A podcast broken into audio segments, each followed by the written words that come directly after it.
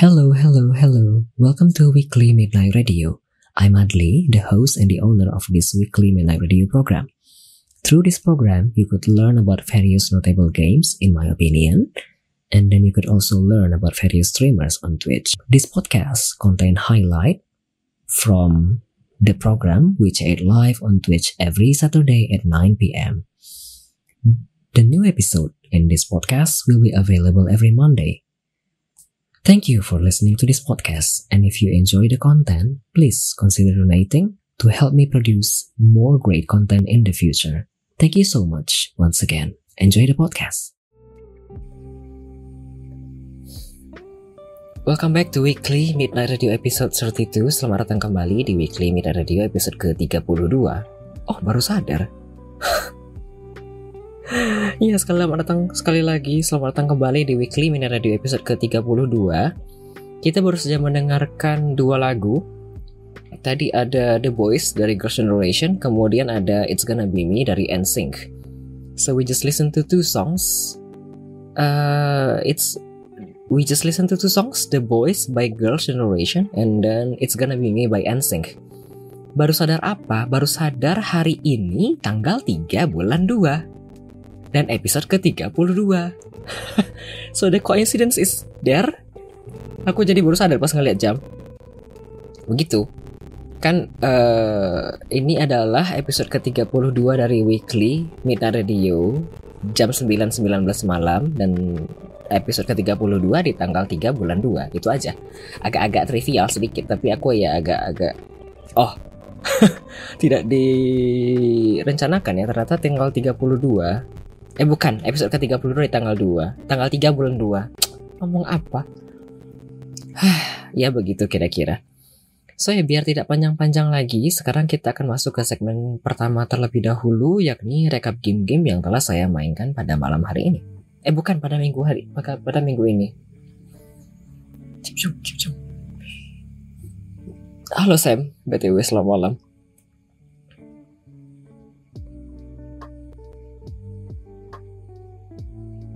Oke, okay, so ya kita akan mulai di segmen pertama terlebih dahulu yakni rekap game-game yang telah saya mainkan pada minggu ini yakni pada tanggal 22 Januari hingga 3 Februari 2024.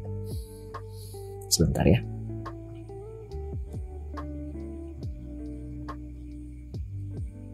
Hmm, oke. Okay. Kita mulai pada minggu ini, sebenarnya yang dijadwalkan itu ada 36 judul, tetapi hanya 35 saja karena ternyata satu game itu tidak berfungsi dan tidak berjalan dengan baik di stream.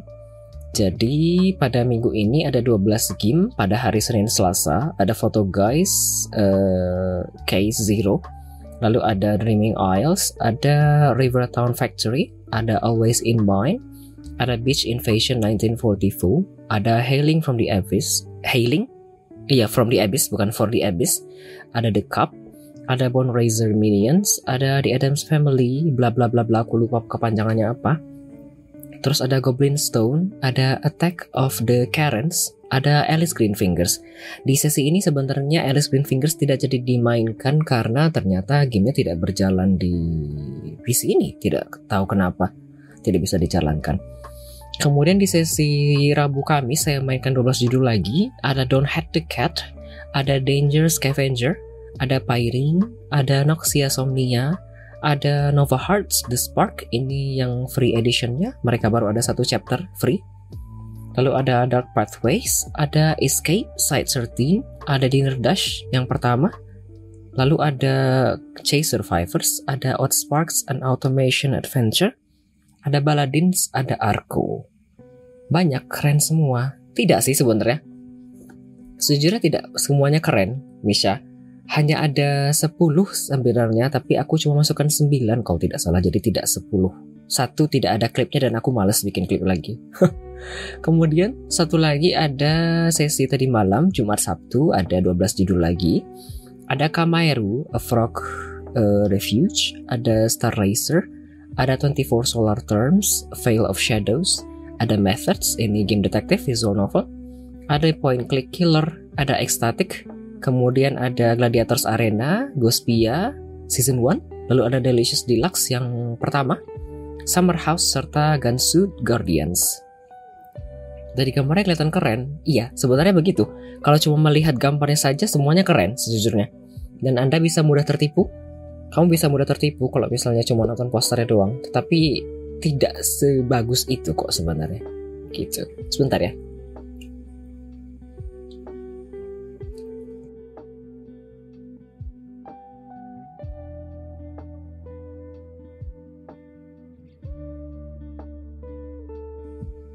Oke, kita lanjutkan.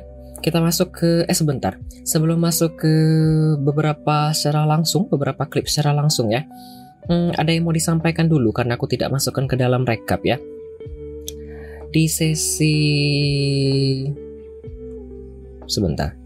Hmm, di sesi ini aku tidak masukkan Alice Greenfinger. Sebenarnya ini bagus, tetapi tidak ada klipnya dan seharusnya orang-orang sudah tahu kalau ini basically hanya game manajemen perkebunan dan perumahan saja, tapi sayang karena tidak bisa dijalankan jadi tidak aku masukkan. Kemudian di sesi ini Dinner Dash tidak aku masukkan karena aku yakin mostly orang-orang sudah kenal dengan konsep game Dinner Dash. Manajemen restoran saja dan bagus kapan pun dimainkan karena konsepnya klasik manajemen kan ya dan sudah populer rasanya di banyak uh, pemain banyak uh, ya banyak player Kemudian ada juga ini Nova Heart. Ini sebenarnya cukup bagus, tapi combatnya tidak menarik sebenarnya dan agak patah-patah.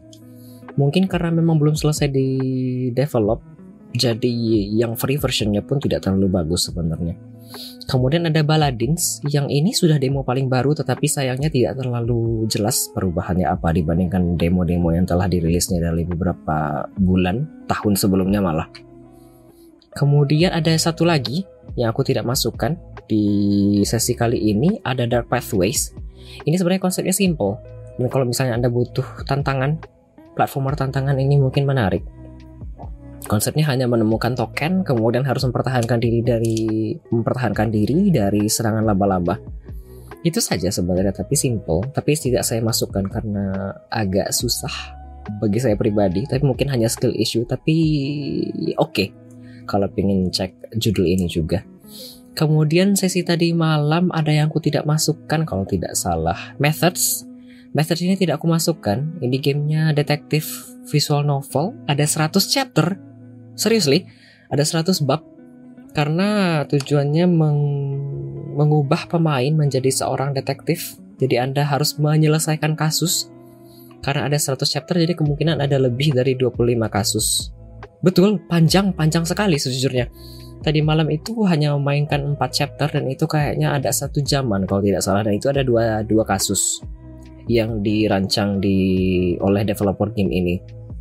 Satu hal yang menarik juga sebenarnya, hmm, methods ini meskipun kasusnya banyak sekali, tetapi developernya mungkin hanya solo karena developernya kontak via email dan mereka itu introduce dirinya dengan cara saya log on solo developer dari Amerika.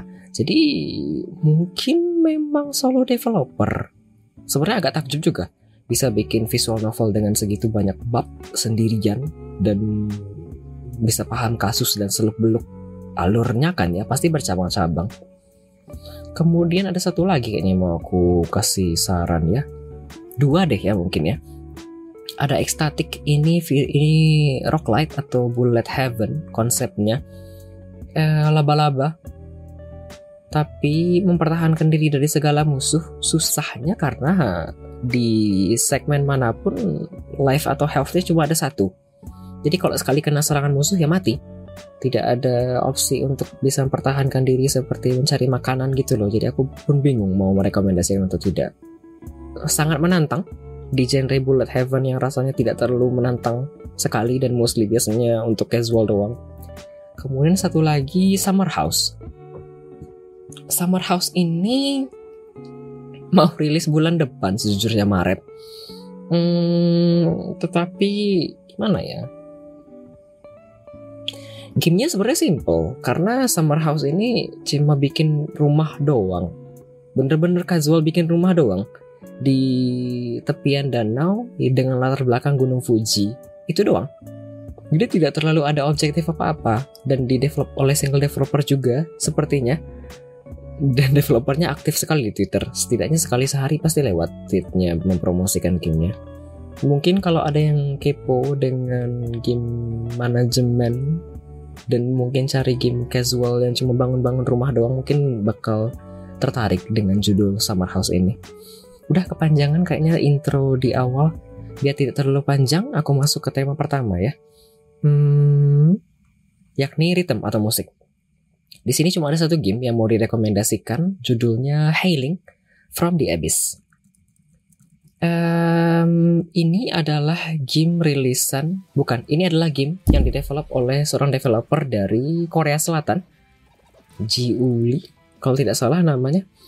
EGU merilis game ini baru saja sebenarnya. Konsepnya ialah kamu itu masuk ke dalam dunia mimpi selaku seorang karakter perempuan ini dan harus bisa mempertahankan diri dari serangan segala musuh satu persatu seperti ini. Dengan cara ya menekan tombol seperti ini mengikuti alur musiknya. Seperti itu. Demo dan playtestnya kira-kira mirip dengan ini tidak banyak perubahan sejujurnya. Mungkin ada perubahan dari segi performa dan perubahan-perubahan lainnya di belakang panggung seperti penambahan konten dari segala macamnya. Karena soalnya aku dulu sudah pernah main playtestnya kira-kira satu tahunan yang lalu kalau tidak, salah. Mirip dengan ini, tetap sama-sama susah, tetap sama-sama menarik, begitu. Jadi kalau Anda mencari game rhythm yang agak mirip kontrolnya dengan DDR, tapi tidak menggunakan kaki tapi menggunakan tangan, mungkin akan tertarik dengan game ini. Baru rilis tapi aku lupa harganya berapa di Steam. Tidak terlalu panjang dan masing-masing segmennya ada tiga level kok kalau tidak salah musiknya. Ada beberapa difficulty, ada difficulty normal, ada difficulty ada difficulty yang hard juga. Begitu. Dan tidak harus selesai semuanya dalam satu sesi. Bisa disimpan progresnya jadi bisa dilanjutkan kapan-kapan. Kita lanjutkan di tema kedua yakni platform. Di sini ada banyak game kalau tidak salah yang mau aku rekomendasikan. Yang pertama ada Noxia Somnia. Ini adalah bulan kedua saya merekomendasikan game ini. iya, bulan kedua. Karena sesungguhnya sudah memainkan demo ini di bulan lalu. Hmm, sudah ada banyak banyak perubahan yang bisa dilihat sebenarnya dari demo yang saya mainkan di bulan lalu dengan full game yang saya terima review key-nya pada bulan ini. Game ini bertema bukan di game ini Anda akan berperan selaku seorang perempuan siapa ya eh seorang laki-laki siapa ya namanya kalau tidak salah Tristan Tristan ini memiliki banyak uh, penyakit mental seperti anxiety disorder kemudian ada depresif juga dan segala macam problema-problema lainnya yang menghadap yang menghantuinya dalam hidup. Kemudian masuk ke dalam dunia mimpi dan ya kembali lagi. Seperti konsep yang game pertama tadi Healing for, for the Abyss from the Abyss yang ini pun sama jadi Anda harus bisa mempertahankan diri Anda dan nyawa Anda secara singkatnya dari serangan para penyakit-penyakit mental yang menjelma selaku hantu tadi. Jika Anda tidak bisa mempertahankan diri, maka nyawa Anda akan terjebak selamanya di dunia mimpi dan dunia yang gelap ini. Wow my god, bagus juga ya penjelasan aku. Kira-kira seperti itu ya. Halo Joy. Kemudian uh, kita masuk ke tema selanjutnya. Eh bukan, ke game selanjutnya masih di tema platformer. Ada The Cup. The Cup ini lo. The Cup ini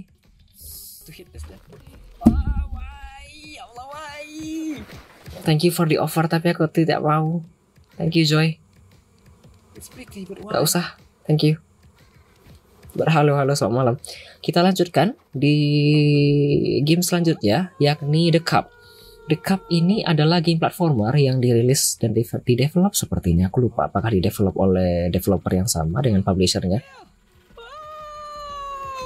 Tapi tapi publishernya aku inget Untold Tales. Um, Tales in Untold Tale Untold Tales ini uh, mempublikasikan beberapa game dengan tema yang sama dan The Cup ini gamenya platformer ada banyak elemen-elemen yang sama tapi aku belum baca halaman Steamnya dengan lebih lanjut. Cuma sama-sama memiliki radio dari Mars dan menceritakan tentang manusia bumi yang kembali lagi ke Mars dan bumi yang telah ditinggalkan oleh penduduknya ke Mars karena bumi tidak bisa ditinggali lagi secara singkatnya. Dan di game ini Anda berperan selaku seorang anak-anak yang eh, bukan, Anda berperan, ber, ber, berperan selaku seorang anak yang harus bisa mempertahankan diri uh, dari serangan segala musuh basically.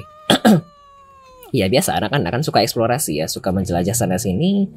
Kemudian ya itu saja konsepnya. Ada banyak elemen seperti yang aku bilang tadi Chris Cross dengan satu game lain dari Untold Tales Golf apa ya kalau tidak salah sama-sama bertema Good God. mereka yang kembali dari Mars seperti itu menarik dan kalau tidak salah Jonathan itu sudah mainkan game ini secara full di stream dan itu tamat dalam waktu dua setengah jam saja banyak sentimen positif juga di timeline Twitter yang aku bisa lihat.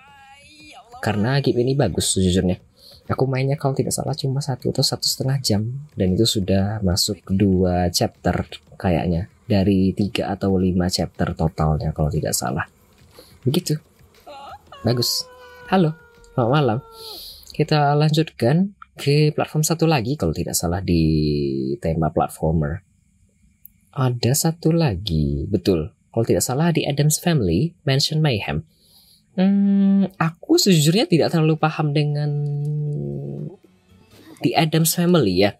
Aku belum pernah nonton film Wednesday DKK yang yang populer dengan Wednesday karakternya yang perempuan ber uh, rambut yang dikepang dua yang sering berbaju hitam. Aku belum pernah nonton film atau segala media yang bertemakan di Adams Family ini dan ternyata ini filmnya bertemakan itu di Adams Family, di Adams Family yakni Wednesday DKK bisa multiplayer juga. Game ini ya basically anda cuma platformer seperti ini saja sih sebenarnya. Bagaimana cara menjelaskan kalau game ini seru ya? Oh the crash. Uh,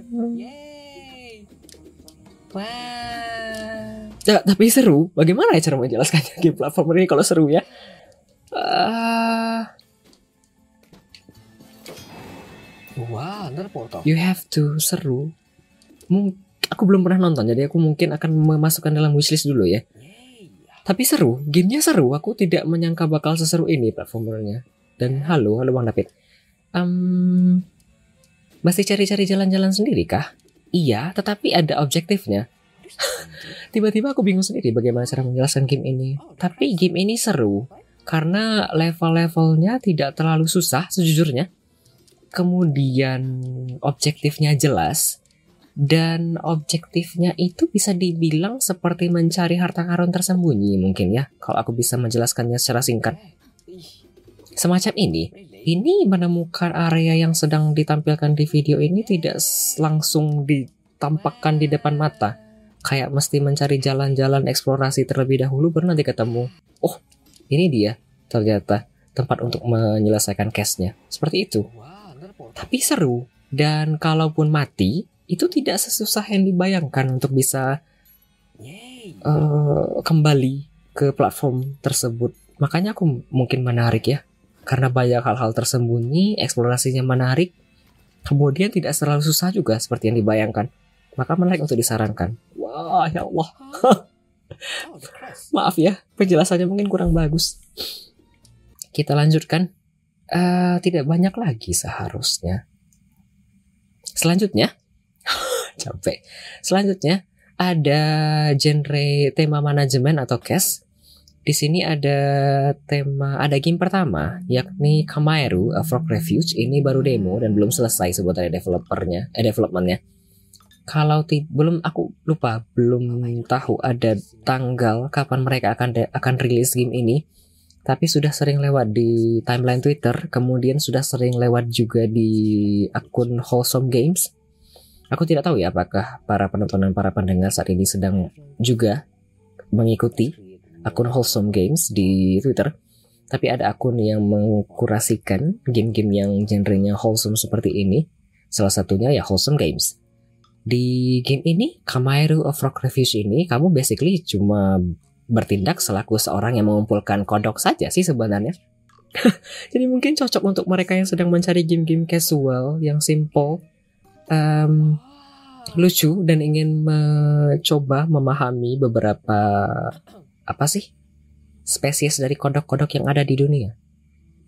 Enaknya belajar sekaligus bermain melalui game itu ialah kadang-kadang ada beberapa game yang memang didevelop oleh developernya dan gamenya itu memang terlihat jelas bahwa developernya memang memberikan effort yang lebih untuk riset lebih dalam mengenai beberapa konten terutama seperti ini di mana mereka itu pasti sebelum membuat desain, merancang desain dari karakter kodok ini pasti mereka akan melakukan riset terlebih dahulu. Kira-kira genre yang ini, eh bukan, kira-kira kodok yang ini warnanya apa, kemudian akan diberi nama apa, begitu. Serunya seperti itu.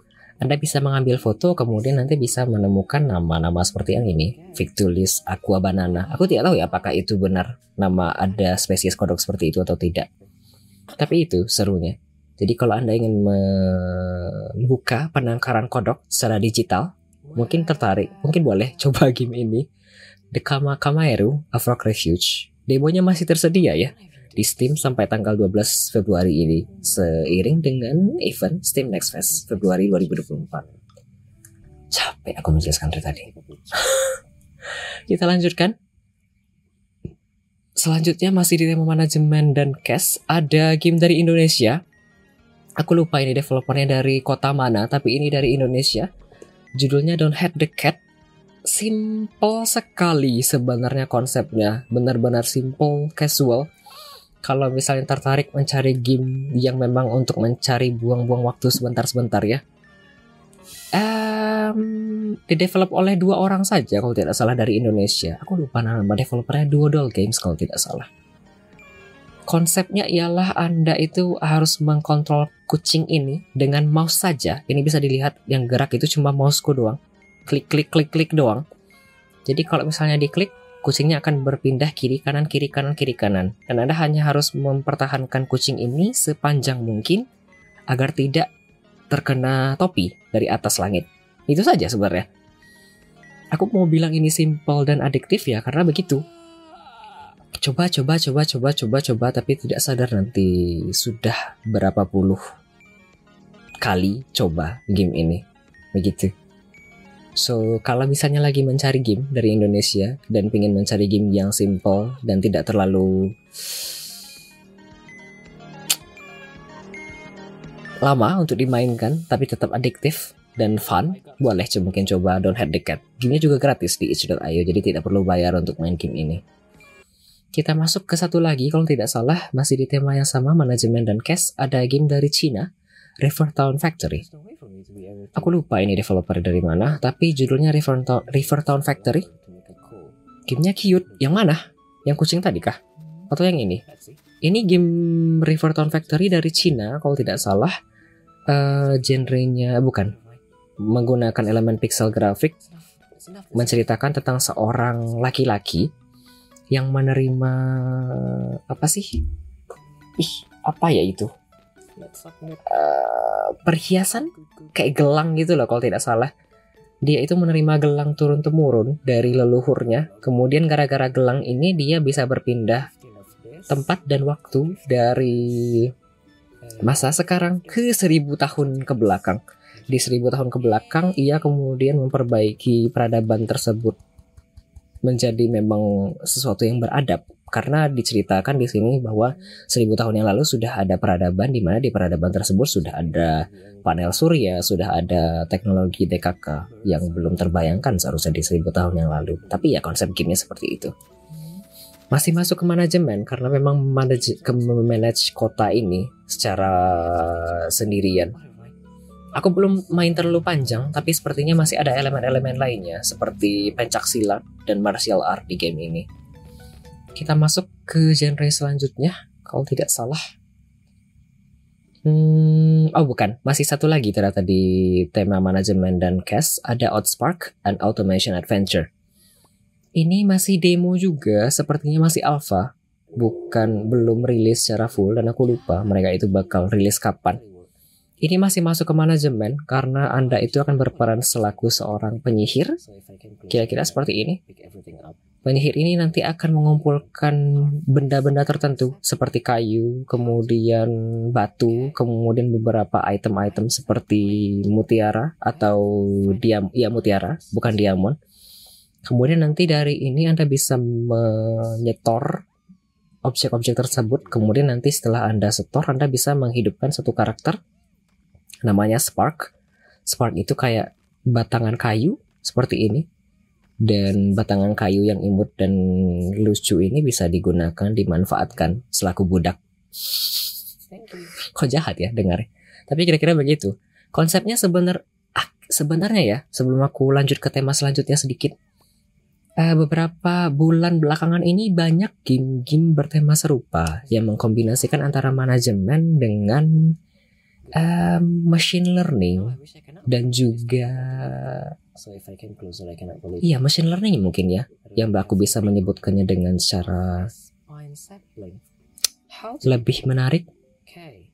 Aku tidak tahu ya apakah para penonton dan para viewer juga paham dengan konsep machine learning, tetapi secara singkatnya konsep machine learning yang aku masuk di sini ialah kita bisa menyuruh atau mengatur mesin itu untuk mempelajari konsep tertentu. Kita bisa melatih mesin untuk melakukan suatu proses pengulangan secara berulang-ulang kali. Makanya namanya machine learning. Kemudian nanti setelah kita train, e, mereka itu mesti ngapain dan apa aksi yang mesti mereka lakukan, kita bisa me menyuruh mereka untuk melakukan aksi tersebut berulang-ulang kali. Jadi kita bisa memanfaatkan e, apa sih mesin tersebut untuk melakukan pekerjaan yang mungkin tidak perlu kita lakukan secara berulang-ulang seperti itu. Sebenarnya beberapa bulan terakhir banyak sekali game-game yang sudah mengkombinasikan tema tersebut di dalam game secara umumnya.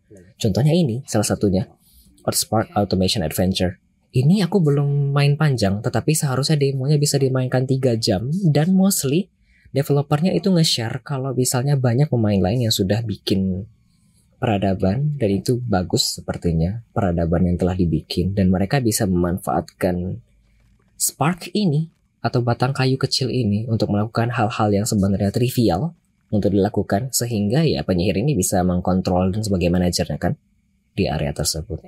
Seperti itu. Sebenarnya masih banyak game-game lainnya, tapi untuk kali ini ini saja dulu ya untuk game di tema machine learning yang bisa aku sampaikan. Kemudian kita masuk ke tema selanjutnya Hmm, ada top down shooter. Kalau tidak salah ada dua, eh, bukan ada satu di sini. Hanya ada satu game, yakni Danger Scavenger. Danger Scavenger ini adalah game yang saya terima via event Bullet Heaven Fest. Hmm, sebenarnya tidak punya ekspektasi apa-apa pas main game. Seperti game-game lainnya ya, seperti game-game lainnya yang aku mainkan. Biasanya bikin schedule doang, kemudian tidak punya ekspektasi yang banyak terkait satu game atau game apa pun. Dan ternyata ini sangat-sangat menarik.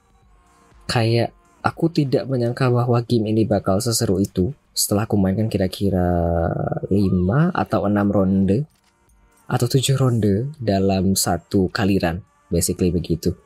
Satu kaliran itu uh, punya ah bukan ada beberapa kaliran aku lupa maaf ada beberapa kaliran, tapi kalau misalnya mati ya kembali dari awal lagi. Tapi tidak sepunishing itu. Seru karena untuk uh, tipikal orang yang tidak terlalu suka dengan game yang tembak menembak seperti ini, game ini seru karena seiring waktu kamu bisa mempelajari dan bisa memahami lebih lanjut lagi bagaimana mekanisme yang digunakan oleh developer agar pemainnya bisa memainkan dan tetap mempertahankan diri dari musuh seiring eksplorasi game ini, kemudian Anda juga bisa memper, mempertahankan diri dan sekaligus juga looting segala hal-hal yang ditinggalkan oleh musuh di area-area yang disediakan di game ini. penjelasan aku kok kayaknya ngawur sana sini, tapi semoga nangkap ya game ini kenapa seru. Kita lanjutkan ke tema terakhir sekali sebelum menutup segmen pertama yakni point and click. Ada satu game lagi dari Cina Judulnya 24 Solar Terms. Ini aku mainkan tadi malam dan ternyata gamenya sudah rilis. Aku kira belum belum rilis dan ternyata sudah rilis. Kalau tidak salah ini ini publishernya Gamera Games um, berceritakan tentang siklus um, cocok tanam di Cina sepertinya. Sepertinya begitu ya.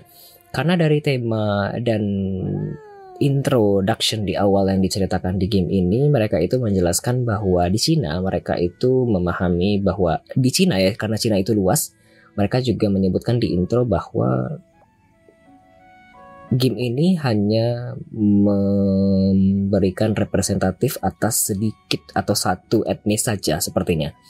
Tidak mewakili seluruh etnis karena Cina seluas itu dan tidak mungkin mengkombinasikan seluruh elemen ke dalamnya. Katanya begitu.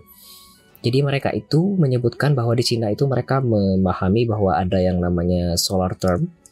Artinya ada yang seperti musim. Jadi ada awal bulan seperti ini, kemudian nanti di spring seperti ini, di summer seperti ini, kemudian nanti di akhir seperti ini. Mereka mencoba mengkombinasikan me mengkombinasikan elemen tersebut sehingga pemainnya bisa memahami, oh begini ternyata tahapan-tahapan dari masing-masing tanggal-tanggal penting tertentu pada musim-musim tersebut.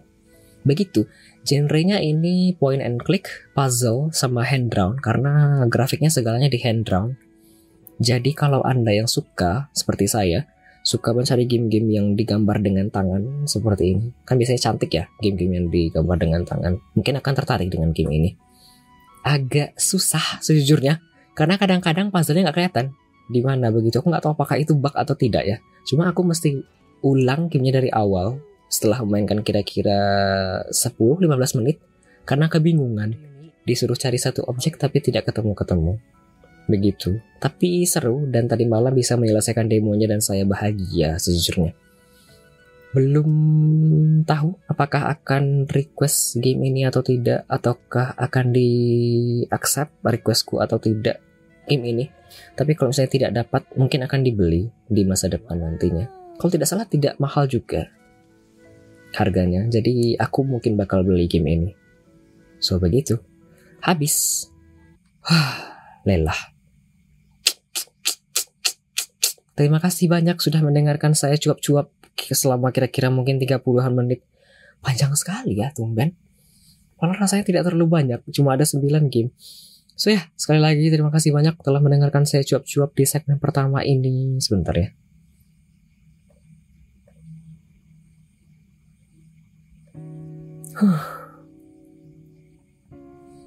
So ya, barusan adalah rekap game-game yang telah saya mainkan pada minggu ini, yakni pada tanggal 22 Januari hingga tanggal hmm, 3 Februari 2024. Sekarang kita akan lanjut ke mendengarkan tiga lagu selanjutnya sebelum masuk ke segmen kedua, yakni bicara-bicara dengan bintang tamu kita pada malam hari ini, yakni Osmo Stream.